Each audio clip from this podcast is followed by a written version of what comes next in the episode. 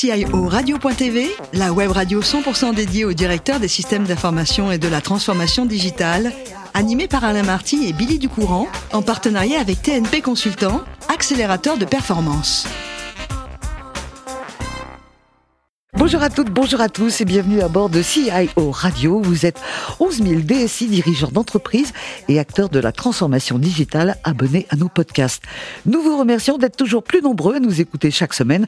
Et bien sûr, vous pouvez réagir sur nos réseaux sociaux et notre compte Twitter CIO Radio-du-Bas TV. À m'écouter pour co-animer cette émission, Thierry Cartala. Bonjour Thierry. Bonjour. Merci de nous recevoir chez vous. Vous êtes vice-président exécutif et managing partner de TNP Consultant. Aujourd'hui, nous allons aller dans l'univers médical puisque notre invité est Patrick Bollor, DSI à l'Institut mutualiste Montsouris. Bonjour Patrick. Bonjour. Merci d'être avec nous. Vous êtes un vrai titi parisien. Absolument, je suis né rue Vaugirard. Ah bah alors, la plus grande rue de Paris. Absolument. Absolument, qui va de la part de Versailles au Sénat. Donc un vrai titi parisien. Et si l'on s'intéresse un petit peu à votre parcours universitaire, avant de parler de votre parcours euh, au niveau des boîtes que vous avez euh, faites, on voit que vous avez fait au départ un DUT informatique application spécifique à l'AFPA. Est-ce que je peux résumer en disant que c'était euh, un DUT de développeur? On peut appeler ça comme ça. En fait, euh, j'ai fait euh, cinq, pendant cinq ans toutes sortes de métiers parce que j'étais pas très scolaire. Moi, j'aimais pas l'école, je m'y ennuyais ferme. Donc, euh, j'ai vie active tout de suite. Vie active tout de suite à 18 ans. toutes sortes de métiers qui passent de, par le bâtiment et autres. et puis finalement, j'ai eu une espèce de passion pour la programmation par hasard. Euh, Aujourd'hui, c'est très à la mode d'être programmeur, mais à mon époque, il y en avait beaucoup moins. Alors, comment vous expliquez ce hasard? Parce que, euh, par hasard, pour moi, ça n'existe pas, programmeur. Alors, en fait, c'est un demi-hasard. J'ai fait mon service militaire, puisqu'à ah. l'époque, on le faisait encore au bureau du service national, où il y avait les premiers ordinateurs, puisqu'il y avait de la masse de données à traiter. Et comme j'étais euh, dans ce service, en fait, j'ai commencé à, à, me faire un peu d'informatique, on va dire, pendant mon service militaire. Ça mhm. m'est resté. Vous êtes resté dix ans dans une société, j'espère que j'ai bien le prononcé, une société allemande qui s'appelle Beisdorf. Bersdorf. Bersdorf. Euh, qu'est-ce qui qu'est-ce qui s'est passé pendant dix ans? Vous avez continué à apprendre, à monter et, et à rester dans cette optique? Absolument. Ce qui s'est passé à Bersdorf, c'est que déjà j'étais bien formé à la germanique. C'est une industrie allemande en fait. Euh, en fait, ils ont des marques comme Nivea ou Hansaplast. Ça vous parle mieux que Bersdorf. Complètement. Et en fait, c'est du lourd, hein. Voilà, oui, c'est du costaud, c'est du bien organisé, euh, c'est du c'est du concret. Euh, j'ai fait programmeur en fait, et puis ça m'a ça m'a plu. J'étais assez doué en programmation. Donc, très vite, je suis devenu analyste programmeur, chef de projet, directeur de projet, etc. Je me suis pas ennuyé. Ça a duré 10 ans, puis j'ai fini euh, adjoint du DSI. Mmh. Mais comme il avait que 5 ans de plus que moi, et que j'étais encore jeune, euh, j'étais obligé de partir. j'ai passé, j'ai passé des années magnifiques. C'est une entreprise qui, jusqu'à jusqu'à aujourd'hui, je les suis encore parce que j'y ai passé des années formidables. Ceci dit, l'aventure qui vous attend après, elle est monumentale aussi parce que vous arrivez chez Carrefour. Et là, on peut dire qu'il y a les moyens alors effectivement, euh, grosse équipe. Puisque j'avais l'impression d'être limité euh, chez Bersdorf, qui était déjà un grand groupe. Hein. Mhm. Euh, je, suis rentré à la DSI de Carrefour. Alors là, effectivement, c'est la grosse machine. 400 personnes à l'informatique, 450 millions de budget. des magasins partout. En plus, je suis arrivé à la, pendant la fusion avec Promodes, donc ah deux gros systèmes d'information à fusionner. Alors pour le coup, je voulais du lourd, j'ai eu du lourd, il n'y a pas de problème. Alors vous avez eu du lourd, pourquoi avez-vous décidé d'un seul coup de, de changer pour un peu plus petit, bien évidemment, et surtout un autre univers que vous connaissiez pas, qui est le médical? Vous allez intégrer euh, l'Institut mutualiste Montsouris. Qu'est-ce qui vous manquait? Vous aviez besoin de quelque chose de plus petit, de plus, plus humain, j'allais dire? Disons que les dix années que j'ai passées chez Carrefour, je me suis bien régalé. Euh, j'ai créé leur site marchand, etc. J'ai fait des projets très innovants. J'étais directeur de programme euh, à la fin de ma carrière chez Carrefour. Par contre, je commençais à avoir du mal à supporter la pression la pression de la grande distribution, on va dire. Euh, en, gros, ces, ces dix années sont passées comme si c'était une année. Par contre, physiquement, je les ai bien pris, les 10 années. pas de problème. et donc, je me suis dit, bon, bah, j'ai fait deux cycles de 10 ans, je vais en entamer un troisième. et je cherchais un petit peu de sens, on va dire. Donc, j'ai commencé à me dire que j'allais pas aller dans le CAC 40 déjà, parce que je connais bien, je sais comment ça fonctionne.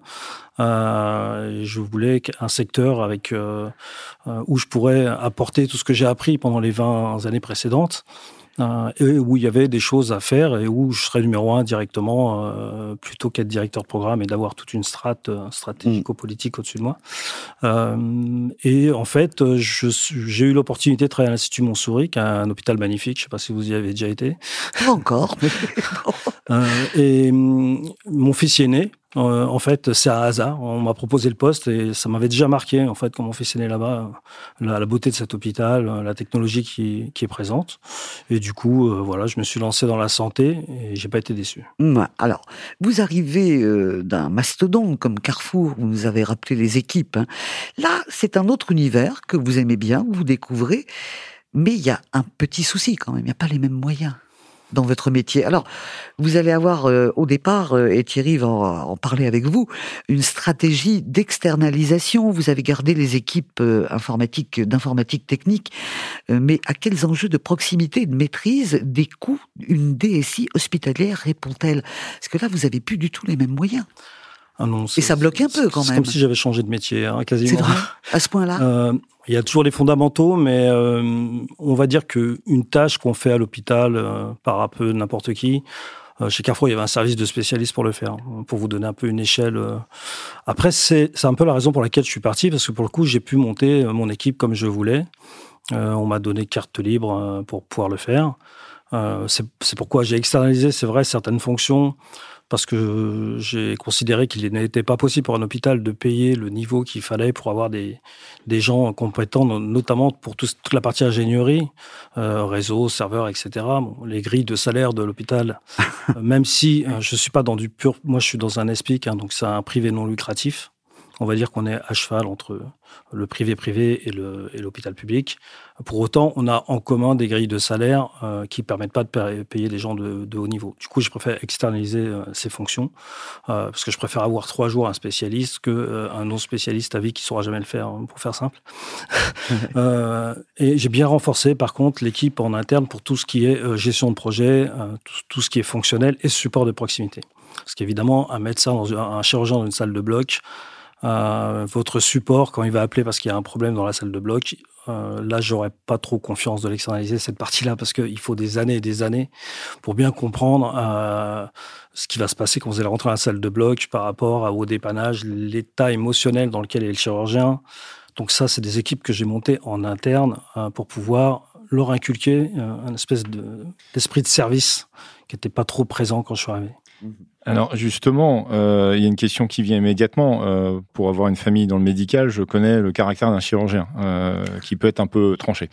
Alors justement, comment vous avez formé vos équipes que, internes dans les soft skills nécessaires à avoir pour justement avoir une discussion raisonnable, parce que l'informatique, c'est de la raison. On planifie des process, on fait des, mmh. des procédures, avec une population qui n'est pas une population euh, d'utilisateurs normaux, mais euh, des chirurgiens ou euh, du, personnel soignant, qui en fait a souvent des, des enjeux vitaux euh, sous la, à la main et qui peuvent avoir des exigences parfois un peu compliquées. Alors, je vois que vous connaissez le sujet. vous avez mis le doigt là sur le, la problématique principale de l'hôpital. Euh, alors, la première chose, c'est que finalement, mon expérience euh, chez Carrefour m'a bien servi.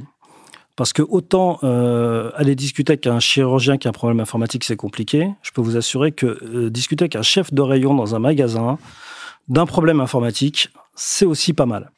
Donc j'avais une certaine expertise dans la conduite du changement, on va dire euh, et dans, dans l'adaptation culturelle. Il y a des codes à connaître. Voilà. Euh, pour autant, euh, ça m'a pris un certain nombre d'années pour comprendre pourquoi euh, les chirurgiens, notamment, mais les médecins aussi, étaient aussi réfractaires au changement. Euh, ils ont une responsabilité individuelle qui est particulière dans, dans ces métiers. Euh, c'est quand même eux qui sont en face du patient qui est ouvert en deux. C'est vrai. euh, et s'il y, y, a une problématique, c'est quand même leur responsabilité directement. Euh. Donc du coup, ils ont tendance à, se créer un monde hein, où rien ne change autour. une organisation qui date souvent de leur formation initiale, c'est-à-dire de leur mentor qui leur a expliqué que c'était très intéressant de faire comme ça en termes d'organisation, et ils gardent ça souvent toute leur vie pour éviter de se mettre en danger. Alors forcément, moi, quand je suis arrivé avec tous mes trucs technologiques euh, pour les aider, euh, il a fallu que je trouve le bon chemin pour leur parler. Mais comme euh, je crois que ce que j'ai, ce que je fais le mieux dans mon métier, c'est de parler aux différentes personnes. on a réussi à, à mettre en place un, un lien de confiance euh, ça a pris quelques années. Mais ah, quand même, quelques années Quelques années, oui. Euh, quand je suis arrivé, euh, j'ai l'impression que toutes les problématiques de l'hôpital reposaient sur nous. chaque fois qu'il y avait un problème, c'était l'informatique. Et très franchement, euh, les personnels soignants, je pense que vous avez entendu parler des quelques tensions qu'il y a, et elles ne datent pas d'hier. Euh, pour eux, l'informatique, ça a toujours été une contrainte. Surtout qu'ils ont souvent des systèmes qui marchent mal, qui sont lents, etc. Le problème que j'expliquais tout à l'heure avec les ingénieurs.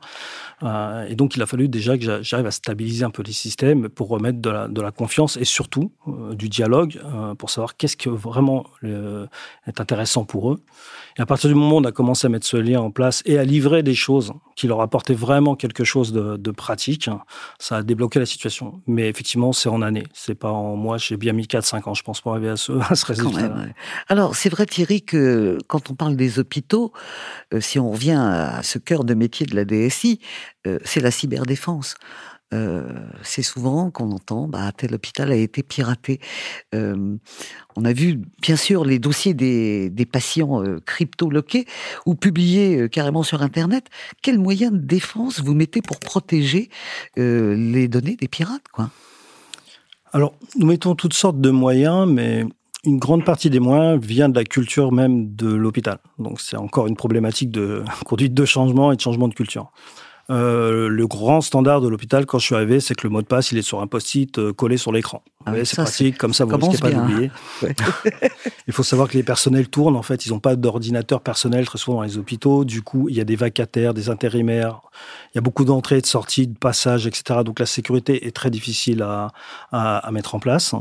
Euh, c'est beaucoup de dialogue, aussi des éléments techniques, bien sûr, mais il y a aussi beaucoup de dialogue, beaucoup d'explications. Euh, les données médicales ont une valeur euh, considérable sur le, sur le marché des voleurs.